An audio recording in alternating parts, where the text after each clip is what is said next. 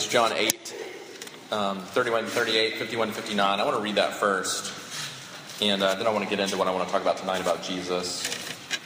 And the question I'm asking tonight is where is true freedom found? Where is perfect freedom found? I think Jesus has a couple interesting things to say to us. So let's look at it together. John 8, 31 to 38, and then skipping down to 51 to 59. I'm going to read it for us. So Jesus said to the Jews who had believed him, If you abide in my word, you truly you are truly my disciples, and you will know the truth, and the truth will set you free. And they answered him, We are offspring of Abraham, and have never been enslaved to anyone. How is it that you say you will become free? Jesus answered them, Truly, truly, I say to you, everyone who practices sin is a slave to sin.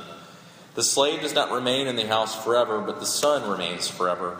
So if the son sets you free, you will be free indeed. Now, I know that you are offering your Abraham, yet you seek to kill me, because my word finds no place in you. I speak of what I have seen with my father, and you do what you have heard from your father. Skip down to 51. Truly, truly, I say to you, if anyone keeps my word, he will never see death. The Jews said to him, Now we know that you have a demon. Abraham died as did the prophets, yet you say, If anyone keeps my word, he will never taste death. Are you greater than our father Abraham, who died? And the prophets died. Who do you make yourself out to be? Jesus answered, If I glorify myself, my glory is nothing. It is my Father who glorifies me, of whom you say, He is our God. But you have not known him. I know him. If I were to say that I do not know him, I would be a liar like you. But I do know him, and I keep his word. Your father Abraham rejoiced that he would see my day. He saw it and was glad. And so the Jews said to him, You are not yet fifty years old, and have you seen Abraham? And Jesus said to them, Truly, truly, I say to you, before Abraham was, I am. So they picked up stones to throw at him, but Jesus hid himself and went out of the temple. Let me pray for us, and we'll dive in. Let's pray first. Jesus, we, I, I praise you and I thank you that you are not afraid to say hard things to us. You are not afraid to make us angry with the truth. You are not afraid to confront us where we need to be confronted. You are not afraid to change our stubborn notions and to mend our broken and addicted hearts. And Lord, I pray as we think about you and, and the words that you said to these men who are so like us, so many of us, uh, so many years ago, that you would take these words, um, your words, and you would make them live, even as your word is alive, and that you would cut our hearts where we need to be cut, and that you would bind up our wounds where we need to be bound. We pray these things, Lord Christ, in your name. Amen. So, one of my favorite kind of stories about an old king, he's actually a duke, is a story coming out of the 14th century by a guy named Reynold III. Reynold III ruled in what is now Belgium, and he was his, his nickname was Crassus, which means very, very fat man. And his brother, he had a younger brother named Edward, who decided he wanted to take over the kingdom, and so he rebelled against Reynold III. And he, the way that he did it was he, he took over, he and his men took over the castle, and they took Reynold and they put him into this room. And it was a room that was a normal sized room with a normal sized door. And he said to him, Reynold, you are free to leave this room anytime that you want. But what he did was every day he brought a feast to Reynold's room. It was a feast of all of, of his favorite foods, all kinds of meats and, and you know all kinds of pastries, everything that he loved. And because Randall couldn't resist the food, he literally stayed 10 years and he wasn't able to leave the room. He couldn't fit through the door, and he, he literally was in prison 10 years before he died. And when I think about that story, I think about you and me. Not that maybe food's your thing, maybe it's not. It's definitely part of my story. I could talk, talk a long time about Wendy's spicy chicken number six, supersized with frosty. You've heard me talk about that if you've been around here, which is kind of sad that I talk about that that much. But the thing is, what do we do with our desires? Especially the desires that we know are enslaving to us. The desires and addictions, the struggles that, that we can't not choose, and yet we know in choosing them, we sort of are, are losing our lives bit by bit at a time, like Reynold III.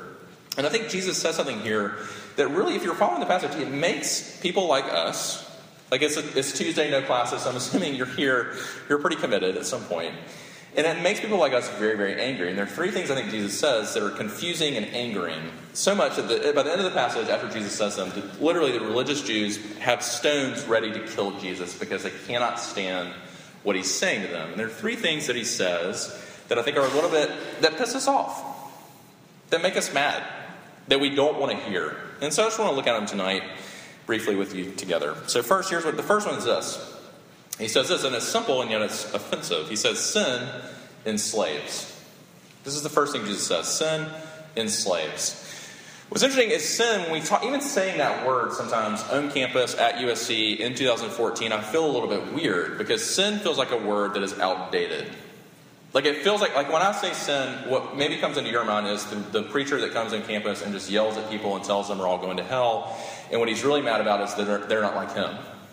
And he wants them to be like him, and we would say, is what he wants, what God wants. And so sin, this idea of sin, feels a little bit outdated, or maybe it feels antiquated, or maybe it feels restrictive. And so we don't love the word. But I think we don't love the word because we've, we haven't fully understood what Jesus and the Bible mean by it. Because the image Jesus gives here is not, sin is not something, it's not just something outwardly bad that we do. Jesus would say sin is a power in our lives that owns us. And the image he gives, the image he gives is fascinating. The image he gives is that of a slave owner in the late 1700s waiting to take us, sell us into slavery, and own us, and make us do things that we should never do, and make us be less than what we should be. The image Jesus gives is actually it's actually fascinating. Jesus, I think, is drawing from Genesis, what God says about Genesis in Genesis 4, where he says, remember the passage in Cain, where he says to Cain, listen, sin is crouching at the door, its desire is for you. Sin is, is not simply doing bad outward things, things that we shouldn't do. Sin is a powerful presence in our lives. And think about this image that Jesus gives. Think for a moment what it would feel like to be a slave.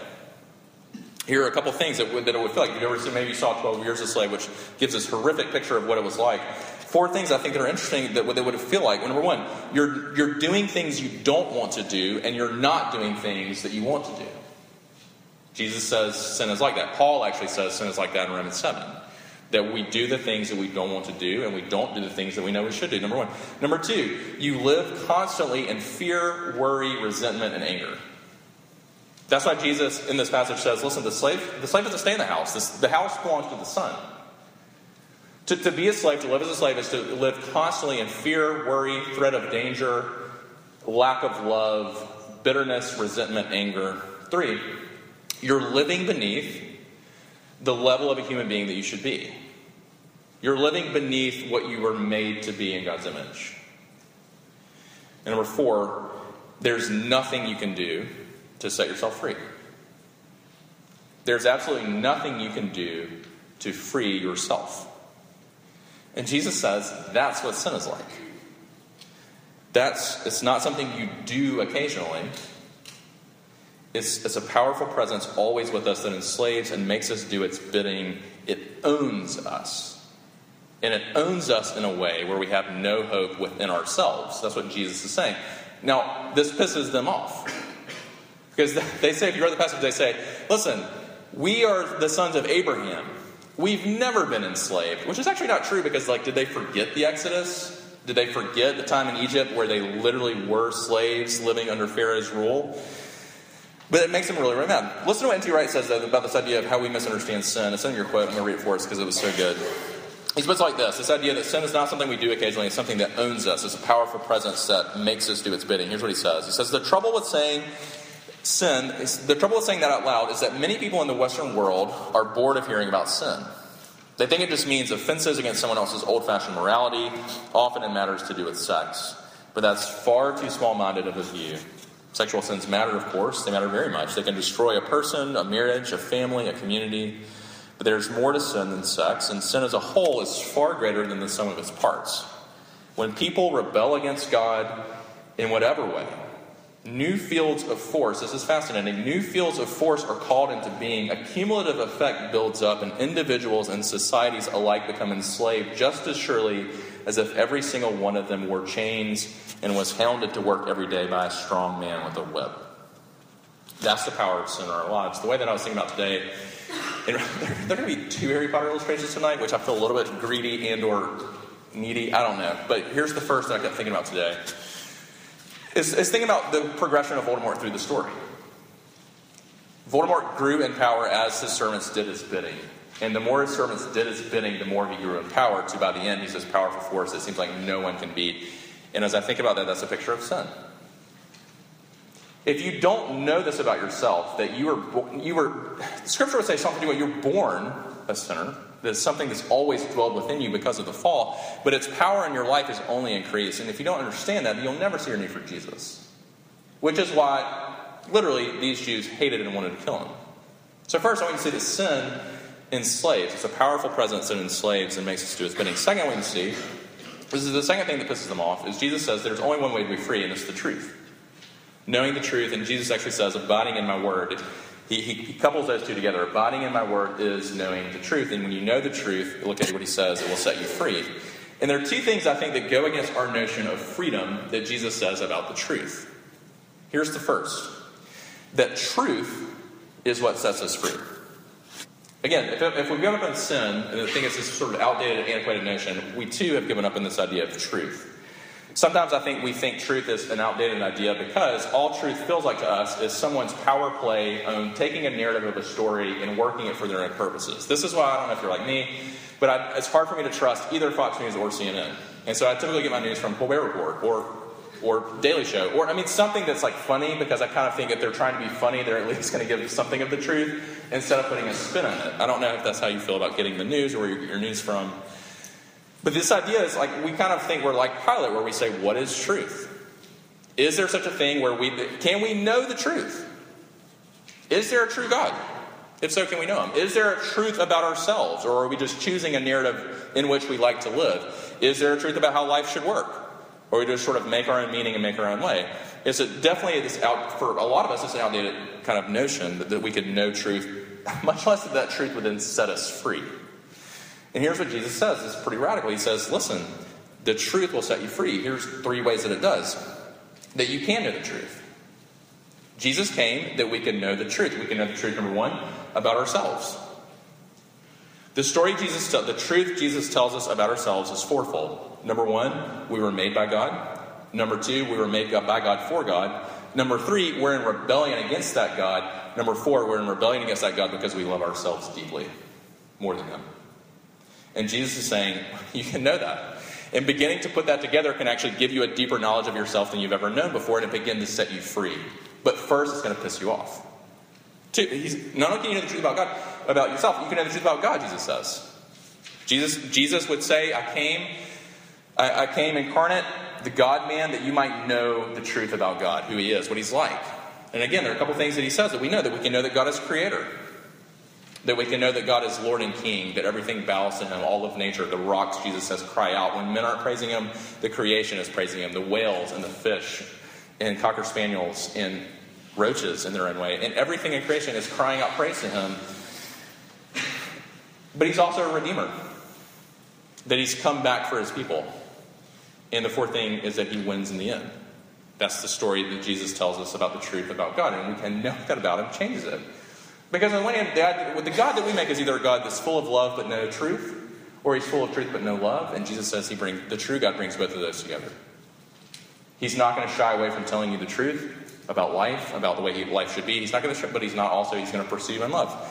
The third thing Jesus says we can know the truth about God's vision for life. That God has told us. If we were to read Psalm 119 tonight, we would know that God has specifically told us there are commandments and ways and guides.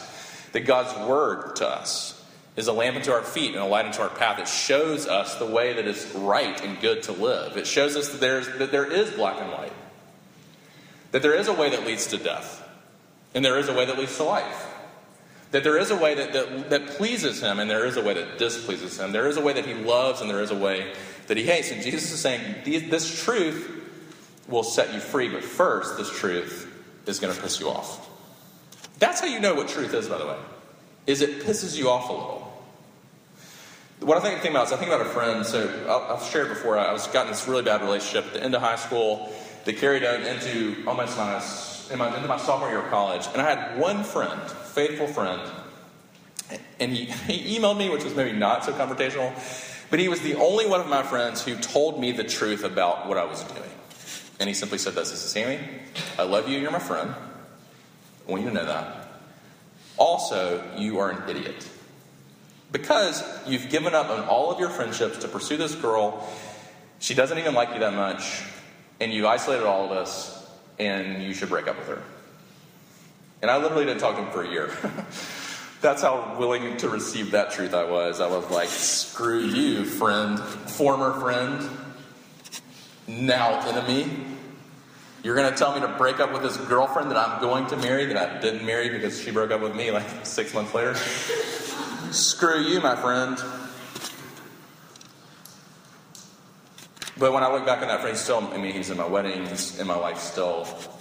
He loved me enough to tell me the truth. And the truth, even though I couldn't hear it, the truth of what he was saying had the ability to set me free. And I fought it, and I fought it, and I fought it, and I fought it. And then finally the Lord prevailed in my life and made it happen because he loves me and because he loves us in that way. So, first, Jesus says, the truth will set us free. But then the second thing he says is he kind of goes against our notion, and this is what I want you to hear really carefully. I love the way Tim Keller says it. He says this Freedom, Jesus would say, he puts it, he connects it to abiding in his word, which means basically, basically what it means to be a Christian is you love to have Jesus tell you what to do. If you want to know what it means to be a Christian, you love to have Jesus tell you what to do. You no longer get to tell yourself and decide what you're going to do, you love to have Jesus do it. And Jesus says, actually, freedom is not, we think freedom is the absence of any restraints. Being able, the ability to do whatever it is that we want to do, whenever we want to do it, however we want to do it, that's what we typically think as Americans in the 21st century, that's what freedom is. But Jesus says that's not freedom. Freedom is actually the presence of the right restraints. Freedom is actually, in other words, freedom is having the right master. Freedom is having the serving the right master, serving the right thing. And that's what Jesus says that, that really pisses these Jews off. He says, listen, it's not the ability to do whatever you want, to be whoever you want. It's the power to do what you should do, when you should do it, and to not do what you shouldn't do when you shouldn't do it. That's freedom. And few of us know that kind of freedom. Few of us know the freedom of the, having the power to always do the right thing. To, to have the freedom of always living in the right way for the right reasons. Jesus says that's what freedom is, and the only way that we have that is, is we he sets us free by the truth, and we begin to abide and listen to him. Two examples that I think about this. First is uh, Dobby. Think about Dobby. Uh, Dobby's what was Dobby's problem? Dobby's problem was he he had the wrong master. He had Malfoy, terrible master. And when Dobby got the right master, we got Harry. Everything changed. Harry set him free, and then Dobby. It wasn't that Dobby stopped serving and did whatever he wanted. It was that Dobby started serving the right master. Here's the second one that I was thinking of today too. My son, for his birthday, got a fish. Uh, he's, he's become a fish lover. The first one didn't make it, which was a sad moment as a parent when you try to tell your kids why things die. And you just sort of lie to them a little bit, and they're like, fish just don't live very long, man. Which is not true. Fish do live long because the second one has lived, the first one lived 10 days, the second one's lived like six weeks now. He's beginning to put together that his dad is a liar. Um, but think about where is a fish, after we ask this question, where is a fish when free? So here's this, he's got this little fish, and we bought this little fish tank off a TV commercial, and the little fish swims around. It's a tiny, I mean, it's like a tiny little tank. So is the fish free in that tank? Maybe the fish could use a bigger tank. Like maybe if we got this big aquarium, the fish could really like spread his gills out and swim around and just enjoy the place to himself. And then maybe, but is he free in a bigger tank? No, well, maybe we should put him in the ocean and like he could just swim and swim and swim, but the ocean still has boundaries. So maybe we should just, you know, the image I have is just take the fish and just just let him be, just put him on the floor. And then you and I know if, we did, if I were to take Asher's fish and just put it under the floor and be like, go, you're free. Let me free you. And the way that Harry freaked out, you were free, my friend. Run. Run with the wind. You don't really run with wind, but be free. And we would know the fish would, in a matter of seconds or minutes, die. Freedom is not the absence of any, uh, of any restraints. Freedom is the presence of the right restraints. And so Jesus is saying, listen, if you want to know freedom, you have to abide your, you have to, you have to know me. And not only do you have to know me, you have to give yourself fully to me. And that's where freedom is found. And these religious people, proud religious people, can't receive that. They're too proud to admit that they're enslaved to anything. Oh, how like that is us. Part of your problem tonight is you can't admit your problem. And the deepest problem is you. And your roommate knows that. But you don't know it. And because you don't know it, you don't know truth that frees. You don't know the truth that frees that says the only way you're going to be free, the only way you're going to be yourself, is to give yourself to Jesus. And then you'll begin to be fully yourself. And this is the third thing he says that really makes him mad. I just want to call it the truth about the truth. What's interesting is they're already mad at what he's been saying to them. That you're enslaved to sin. We're not enslaved. Who are you? And then when he says the truth will set you free, what are you saying? We don't know the truth. Jesus says, No, you don't know me. But then he says something that, that takes him over the edge, and it's simply this is he's already made these astounding claims, but he makes one that is way bigger. And he literally he's taking us back, if you're following the story, he's taking us back to the Exodus story. Because the Exodus story is where God's people were enslaved. The Exodus story is where they needed to be set free. And the Exodus story is where Moses shows up at the burning bush and, and God speaks to him from this bush and says, Go free my people. And he says, Who, who shall I say sent me? And God, for the first time, gives his name. He says, Say, I am that I am sent me. It's literally Yahweh. It's, a, it's his holy name, it's his most personal name. It's, it's, you follow it through the Old Testament, it's a name that, that Jews would never spell out because it was such a precious and holy thing to say. They literally would leave out the vowels and just put the consonants. Uh, y, W, H, W, W, H, and they just wouldn't say it. And Jesus, in this passage, that's what he says. He says, Not only did Abraham look forward to my day and worship me, but before Abraham was, I am. And what Jesus basically says, and it's a drop the mic moment, he says, Listen, I am Yahweh. I am one with the God of Exodus. I am one with this God you claim to worship. And what's interesting is he's basically saying, I here's what he's saying. He's saying, I like truth is not an abstract idea. Truth is not a moral code. Truth, Jesus is saying, is a person. Because what Yahweh meant, think about that name, I am that I am. All, I mean, it's a deep thing. God is saying really some profound things. He's saying, before anything ever existed, I was. Nothing, nothing exists. This is the thing that God says is radical. Nothing exists apart from me. And because nothing exists apart from me, nothing can live or be sustained apart from me. I am the foundation behind everything. I am the truth behind everything. I am the power and the life behind everything. And Jesus says, Yep, that's me too.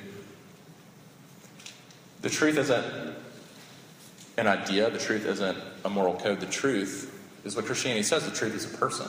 And the beautiful thing is, the truth is a person who's come to set you free. And this is the beautiful thing I want you to see about Jesus. Is Jesus, and this is what I was thinking about today, Jesus is the most perfectly free human being that ever, that ever lived. Why? Because Jesus was not enslaved to sin. Because Jesus never sinned. Like, Jesus literally is the only human being who didn't know the power of sin at work and at play in his life and was bound to it. Jesus was free to love God, to obey God, to, to, to bless and to, to, to love and bless his fellow human beings and friends. And how did Jesus use his freedom? Jesus used his freedom to rescue us from the slavery of sin and death.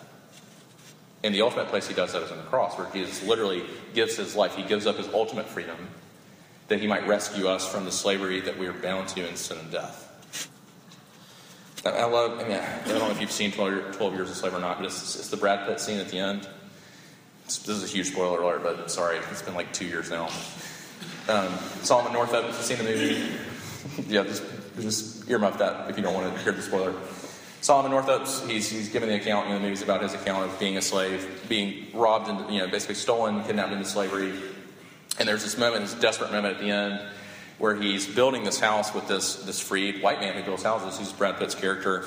And he very sheepishly, very shyly, very hesitantly tells him his story. And he asks him if he could take this letter back to his family, that his family, and back to his town, that they could come, that they know who he is, and come and free him, and come take him back to the life that he needs desperately, the life that he misses desperately. And he takes his chance, and Brad Pitt's not sure what he's going to do, but then he does. Brad Pitt takes the letter to his family, and this is, I mean, it's, a, it's an incredibly moving scene where, you know, he, where, where Solomon Northup is actually freed. But when I think about that, when, when I think about Brad Pitt's character, I mean, it really is that's what Jesus has done for us. He uses his freedom to rescue us from slavery. He uses his freedom to, to give us, he loses his freedom to give us the perfect freedom of the children of God the freedom that Jesus talks about here, where we belong to the house. We can never lose the love of God. Not because we've ever been worthy of the love of God, but because Jesus won, won and earned it for us. He brought us into the family by giving up his freedom for us. Now, how does that begin to change? What does this have to do with you? Just three things to think about. How, how in the world does this change you? What in the world does this have to do with you? Three things. Here's number one you can be free. Because the question is have you been set free by Jesus? Have you, have you personally experienced Him in a way where you've been set free by Him? And a lot of you have. Some of you haven't. But the question, even if you have, sometimes there's this, this thing I want you to know that sometimes you can be free but not feel free.